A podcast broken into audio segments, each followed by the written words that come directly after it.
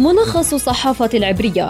برنامج يستعرض أهم وأبرز العناوين والأخبار في الصحافة الإسرائيلية. ملخص الصحافة العبرية زبدة القيل والقال في صحافة إسرائيل. تحياتي لكم مستمعين إليكم ملخص الصحافة العبرية. يعده يقدمه لكم عبر شبكة أجيال الإذاعية خلدون البروثي وفيما يلي أبرز العناوين التي تناولتها وسائل الإعلام العبرية لهذا اليوم. القناة الثانية عشر العبرية تقول إن اغتيال الشابين في نابلس هدفه إحباط عملية إطلاق نار كانت ستستهدف قبر يوسف حسب ادعائهم بالطبع. صحيفتها أريتس تعنون أزمة منع الوكالة اليهودية من العمل في روسيا تمثل نهاية العصر الذهبي ليهود روسيا مع نظام الحكم في موسكو. أما القناة الثالث عشرة فتقول إن إسرائيل قد تلجأ لرئيسها يتسحاك هيرتسوغ للتوسط في أزمة الوكالة اليهودية في روسيا. عن ذلك تعنون ويدعوت أحرونوت مسؤول سياسي إسرائيلي يقول إنهم في إسرائيل غير قادرين على فهم ما الذي يريده بوتين. أما إسرائيل هيوم فتقول إن سبب العداء الروسي للوكالة اليهودية هو دور الوكالة في هجرة الطبقة اليهودية الروسية المميزة.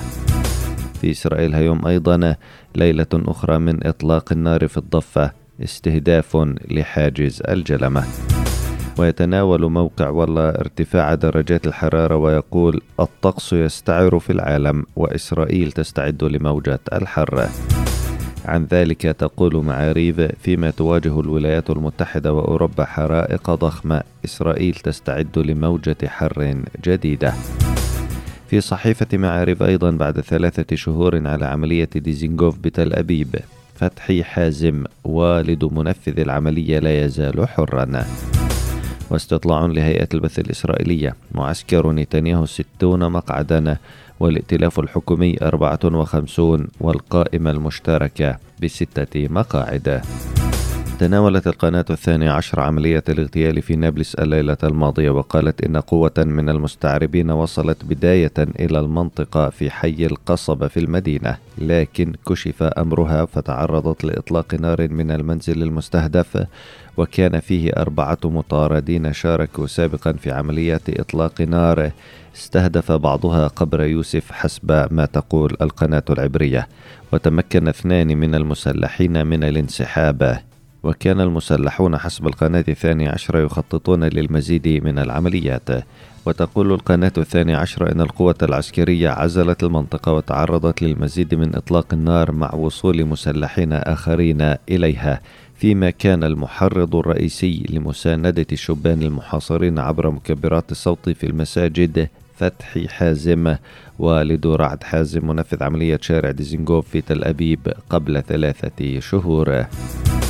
في شأن آخر ركز الإعلام العبري على قرار روسيا منع الوكالة اليهودية من العمل على الأراضي الروسية. واعتبرت صحيفتها أريتس أن أزمة الوكالة اليهودية في روسيا تمثل نهاية العصر الذهبي ليهود روسيا مع الحكومة هناك.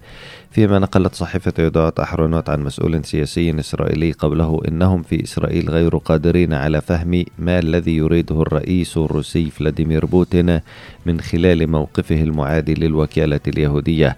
أما صحيفة إسرائيل هيوم فتقول إن سبب العداء الروسي للوكالة اليهودية هو دور الوكالة في هجرة الطبقة اليهودية الروسية المميزة من روسيا إلى إسرائيل وضمن محاولات حل الأزمة تقول القناة الثالث عشر العبرية إن إسرائيل قد تلجأ لرئيسها يتسحاك هورتزوغ للتوسط لدى بوتين لحل أزمة منع الوكالة اليهودية من العمل في روسيا.